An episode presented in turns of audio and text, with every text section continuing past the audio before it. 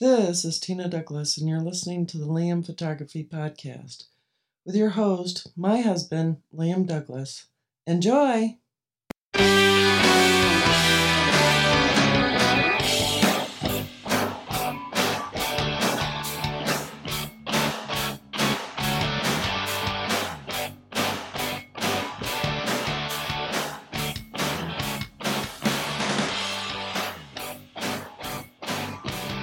Greetings, everybody. You're listening to the Liam Photography Podcast. I'm your host, Liam Douglas, and this is episode 58. I want to take a moment right now to thank all of my listeners for subscribing, rating, and reviewing in iTunes and anywhere else that you might be listening to the show. And also remind you to check out the Liam Photography Podcast Facebook group as well as liamphotographypodcast.com for each episode's show notes. So, in this week's news, Canon officially announces development of the EOS R5 next generation full frame mirrorless camera, as well as nine, you heard that right, nine new RF series lenses. This news is as of February 13th, 2020. Canon announced today that the company is currently developing the EOS R5 full frame mirrorless camera Containing CMOS sensor, image processing, optical, and other state of the art technologies the company has cultivated through its long history of camera development. What's more, during 2020, Canon plans to release a total of nine RF lenses currently in development. Through the addition of competitive cameras and lenses to its lineup, Canon will continue to strengthen the EOS R system.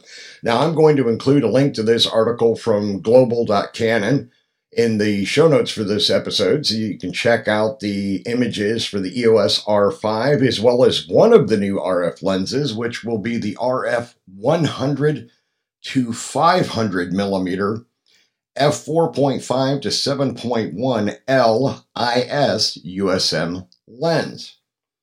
The EOS R system enables greater freedom in lens design thanks to a wider lens mount diameter, shorter back focus, and high speed system for transmitting data between the camera and lenses, resulting in an imaging system that delivers high image quality and greater ease of use. The new full frame mirrorless camera currently under development will fully leverage the advantages of the EOS R system to realize high speed continuous shooting and 8K video recording and expanding the boundaries of visual expression. In addition, it can contribute to more efficient workflows thanks to improved transmission functionality, operability, and reliability. These enhancements and more will help the new camera elevate the EOS series concept of speed, comfort, high image quality to a higher level. Canon's EOS R5, the first of the next generation full frame mirrorless cameras in the company's EOS R system, will include a newly developed CMOS sensor that makes possible such advanced features as high speed continuous shooting, up to approximately 20 frames per second using an electronic shutter, and up to approximately 12 frames per second while using a mechanical shutter. To facilitate shooting of athletes at sporting events and other fast moving subjects. In addition, the camera's 8K video capture capability will enable users to extract high resolution still images from video footage as well as process 8K video into higher quality 4K video, opening up new possibilities for visual expression. What's more, the EOS R5 will be the first Canon camera equipped with a high performance coordinated image stabilization system that integrates the body's in body IS with IS systems on attached RF lenses.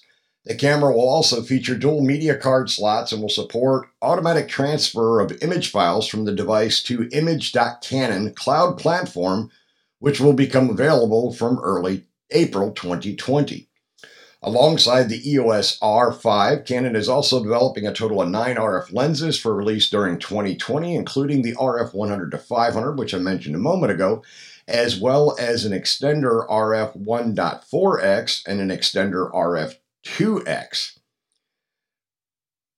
Now, those are some exciting announcements from Canon. It looks like they are really going full tilt on their EOS R platform, and they're really planning to give Sony a serious run for its money. Now, as I mentioned in previous episodes, a lot of uh, Sony people, especially Sony fanboys and fangirls, were saying, oh, Sony's got a five year head start in mirrorless full frame camera technology. Canon and Nikon will never be able to catch up. They'll end up going the way of the dinosaur. And I kept telling everybody, now, with as deep uh, pockets as Canon has, just like Sony, Canon is going to be the company that's going to give Sony a run for their money. And I predicted in previous episodes that it wouldn't take Canon more than 18 to 24 months to completely catch up to Sony in the mirrorless full frame market. Now, if you've been watching the mirrorless full frame market, Sony is actually slowing down a little bit. They're releasing new bodies still, but only with minor incremental updates. And that's because over the last five years, Sony got all of the major stuff perfected. 4K video without a crop, eye detect autofocus, animal eye detect autofocus, focus tracking. They've got all of that stuff ironed out. So now they're only doing incremental updates to their camera bodies, where Canon came out with a decent starting mirrorless full frame body with the EOS R, and they at least had eye detect autofocus right out of the gate, unlike Nikon although it was nowhere near as good as Sony's, of course. But Canon has since done some firmware updates that did make their eye detect autofocus even better. Again, it's still not on par with Sony's, but with each new firmware update with tweaks to their eye detect autofocus system, Canon keeps getting closer and closer. So, as I stated, being that Sony has already perfected everything in mirrorless full frame, they don't really have anywhere else they can go other than incremental changes. And this is where the battle's going to really heat up because Canon is going full court press and they're looking to catch up to Sony as quickly as possible. And it's going to be these two companies going head to head against each other for dominance in the mirrorless full frame market. I'm not saying that Sony isn't creating cameras that are great, they are, but they've done all of the big stuff already. So again, they're only going to have incremental updates going forward for the most part. The other thing that's interesting about this is the fact that the EOS R5 will have 8K video. Now the question is, is it going to be heavily cropped like the 4K video was in or is in the EOS R? Or is it going to be full frame 8K video? I highly doubt it. We'll have to wait and see.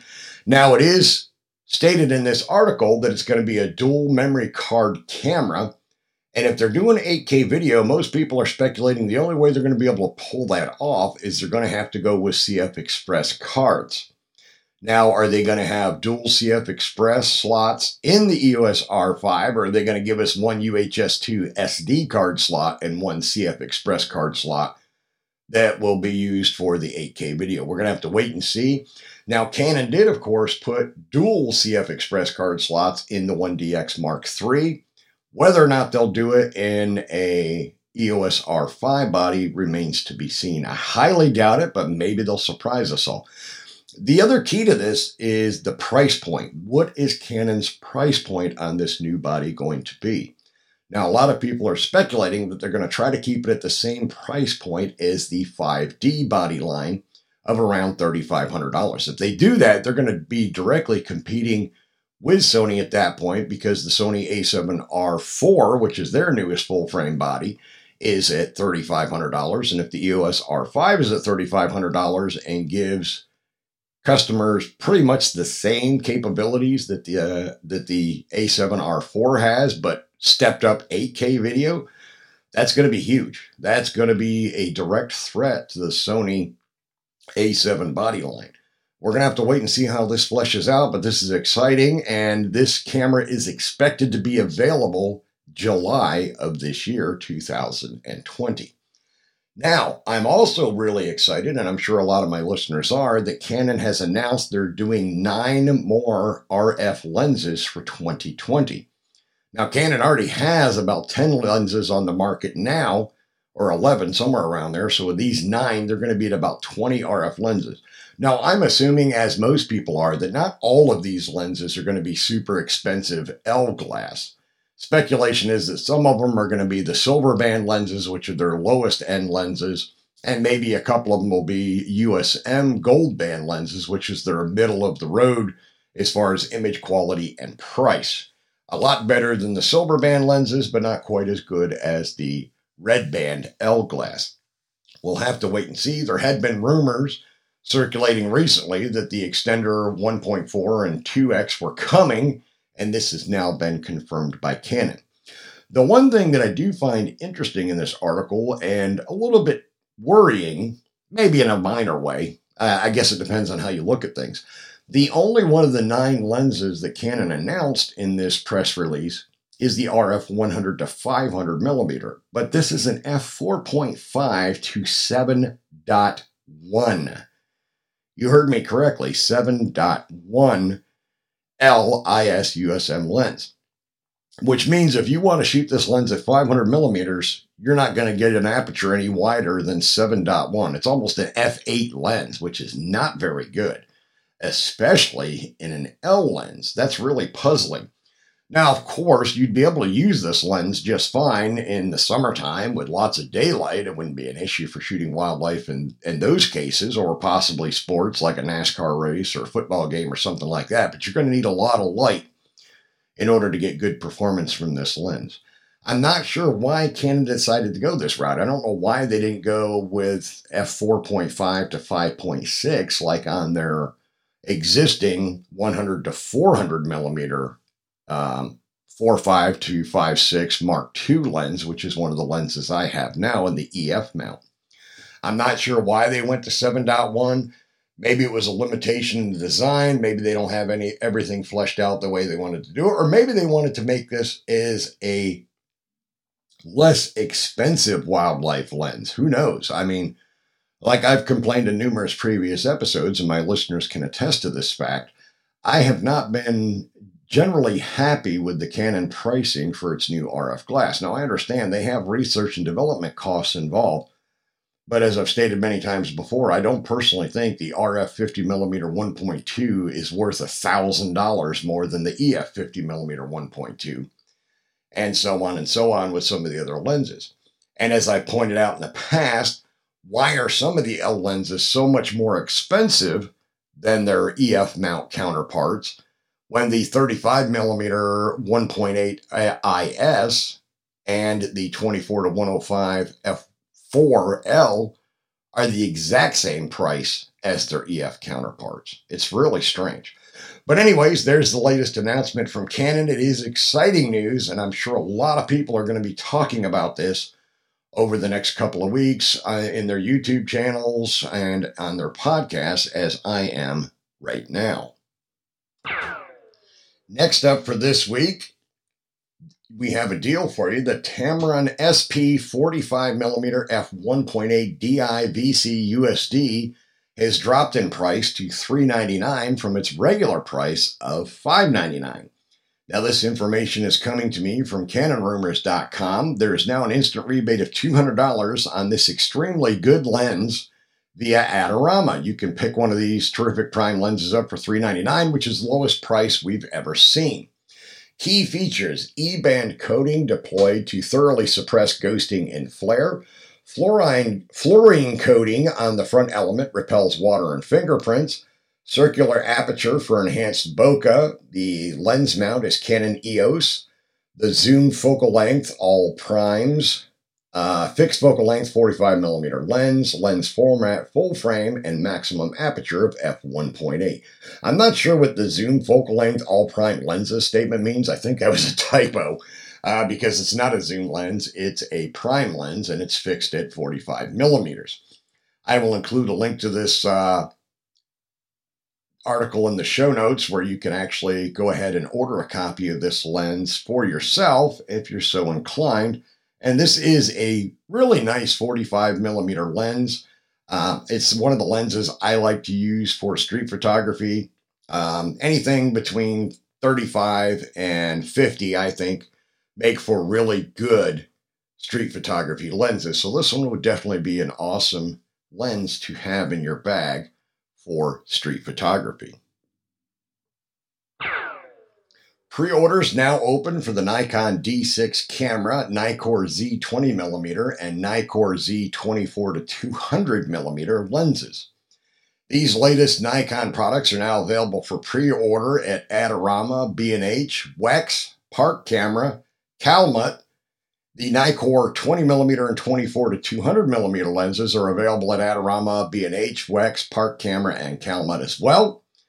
These are the beginnings of the next D6 as well as Nikkor Z mount lens lineup. As I mentioned in previous episodes, the Nikon D6 flagship DSLR was going to be out in time for the Tokyo Summer Olympics this year. Canon has already uh, released uh, or done pre-orders for the uh, 1DX Mark III. I believe both cameras will be shipping uh, later on in February or March at the latest of 2020. And professional sport shooters will be able to start getting their hands on them, start getting out in the field, using them, getting the feel for them so that they'll be properly equipped in time for the Tokyo Games. The next bit of news uh, for the Nikon world Adobe adds support for the new Nikon D780 and Coolpix P950 cameras. The Adobe February photography releases are out with added support for these two new cameras Adobe Lightroom Classic version 9.2, Adobe Lightroom February release Camera Raw 12.2 all include the updates for these for support of these two new cameras. The latest Adobe CC subscription plan rates can be found here, and I'll include a link for that in the show notes for this article. A free Lightroom CC trial is available, no credit card required. More information on the different Lightroom uh, versions is available here, and I'll include a link to that in the show notes for this episode. And for Adobe alternatives, check out the latest products from Topaz Labs, Skylum, and On1 Photo Raw. This news comes to us via photorumors.com. So, this is, of course, exciting. It's always good to see Adobe add support for new cameras as early as possible, just to make the workflow situation easier for as many photographers as possible. The Nikon D750 has been a hugely popular camera. The 780, I'm sure, will be popular as well. And it's great to see that Adobe is on the ball with getting support for these cameras implemented as quickly as possible. Next up, some deals for you this week from the world of Sony. Voigtlander FE lens discounts and Sony rebates. So here is the roundup of all the latest deals. The Voigtlander US up to $150 savings on FE lenses, 150 off the Voigtlander 40mm f1.2, 100 off on the 50mm 1.2, $100 off on the 21mm f1.4, $100 off on the 110mm f2.5, 100 off on the 35mm f1.4, $100 off on the Color Skopar 21mm f3.5 E-mount lens, $100 off on the 10mm f5.6 FE, $50 off on the 65mm f2 FE, and $50 off on the 15 millimeter Skopar at B&H Photo. All the previous prices that I mentioned a moment ago are available at B&H Photo, Amazon, and Adorama. On the Sony camera side, $200 off on the Sony a7 III, $300 off on the a7R3, $500 off on the A9, $600 off on the A7 II, $400 off on the A7S2, and $400 off on the A7R2. And those prices are good at B&H Photo, Amazon, Adorama, and Focus Camera. The $500 off on the A9 is also good at Best Buy. Now for Sony FE lenses, $100 off on the 12 to 24 f4, $100 off on the 16 to 35 S4 f4 Zeiss lens, $100 off on the 24 to 70 f4 Zeiss lens, $200 off on the Sony 24 to 105 FE, $100 off on the 24 to 240, 100 off on the 28 to 135 PZ lens, $100 off on the Zeiss 35mm f1.4, $50 off on the Zeiss 35mm f2.8, $100 off on the Zeiss 50mm f1.4, $50 off on the Sony 50mm fe 1.8, $50 off on the Sony 50mm macro, $100 off on the Zeiss 55mm f1.8, $100 off on the 70 to 200 G lens, $50 off on the Sony 85mm f1.8 FE, $100 off on the 90mm macro lens, and $100 off on the 70 to 300 lens. And all of these prices are good at Amazon, Adorama, B&H, and Focus Camera, so you can check that out depending on who your favorite distributor is to buy your lenses for your Sony from. And I'll include a link to this article in the show notes so that you can get direct links to each lens at the appropriate site with the appropriate pricing so you can check it out for yourself and go ahead and place your order. New firmware updates for Fujifilm X-T2, X-Pro 1, X-A7, X-E1, and Fujinon XF 8 to 16 mm f2.8. Fuji has released firmware updates for these cameras and lenses. There's a full list below, and I'll include a link to this article in the show notes. It has the direct link to download the update for the X-T2 firmware version 4.31 uh, fixes a minor bug. The Fujifilm X-A7 firmware version 1.10 you can download from the link included in this article. Addition of the My Menu function, new features guide. The My Menu function, previously available mainly in high end models of the X series, is now available for the X A7. Up to 16 frequently used items can be registered with this function so that users can create their original menu that suits their personal preference and shooting style. The feature reduces the effort required to find a specific item from the camera menu, improving your shooting experience. Touchscreen operation for controlling bokeh while shooting in the P mode. The new firmware makes it possible to use a touchscreen operation in program shift to adjust aperture values while shooting in the program auto mode. This allows easy and intuitive adjustment of the bokeh, bokeh in the P mode. Even under busy Wi Fi environments, the connectivity between the application for a smartphone, which is the Fujifilm camera remote, and the camera is greatly improved. Also includes fix of minor bugs. The Fujifilm X Pro 1 firmware update 3.81 you can download. The phenomenon is fixed that uh, white vignetting in the four corners would occur when used with the XF 16 to 80 millimeter f4R lens. The Fujifilm X-E1 firmware 2.71 is downloadable now as well. This fixes a phenomenon that white vignetting occurred in the four corners when used with the XF 16 to 80 millimeter f4R. So apparently that issue happened in a couple of different cameras and has now been fixed with that particular lens by Fuji. Fuji XF 8 to 16 millimeter f2.8 firmware 1.01 fix eh, it fixes some minor bugs, but no details are given.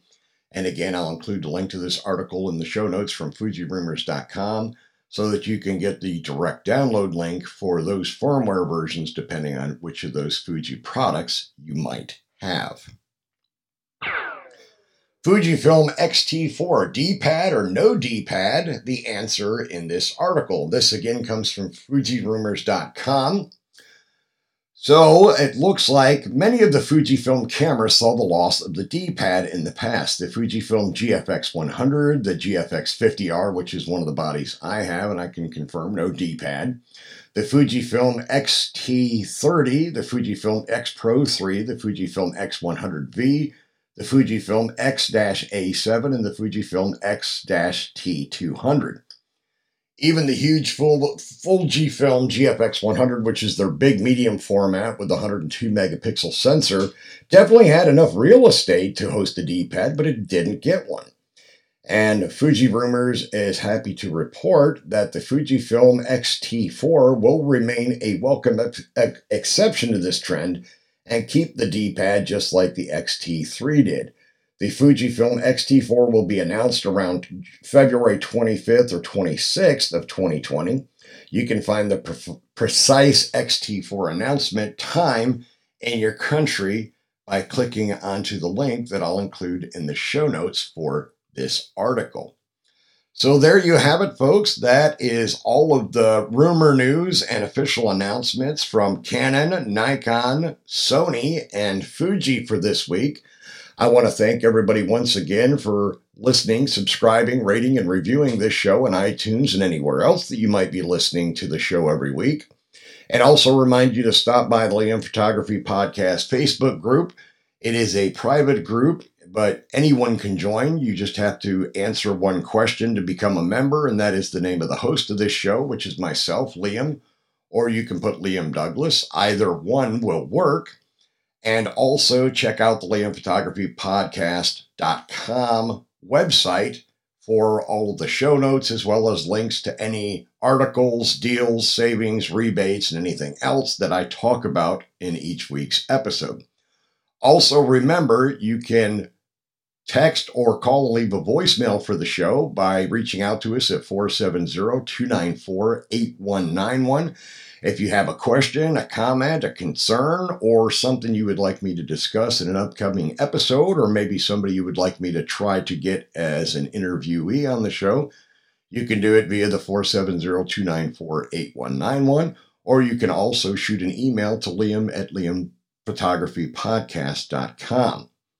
I will see you all again in another seven days for episode 59.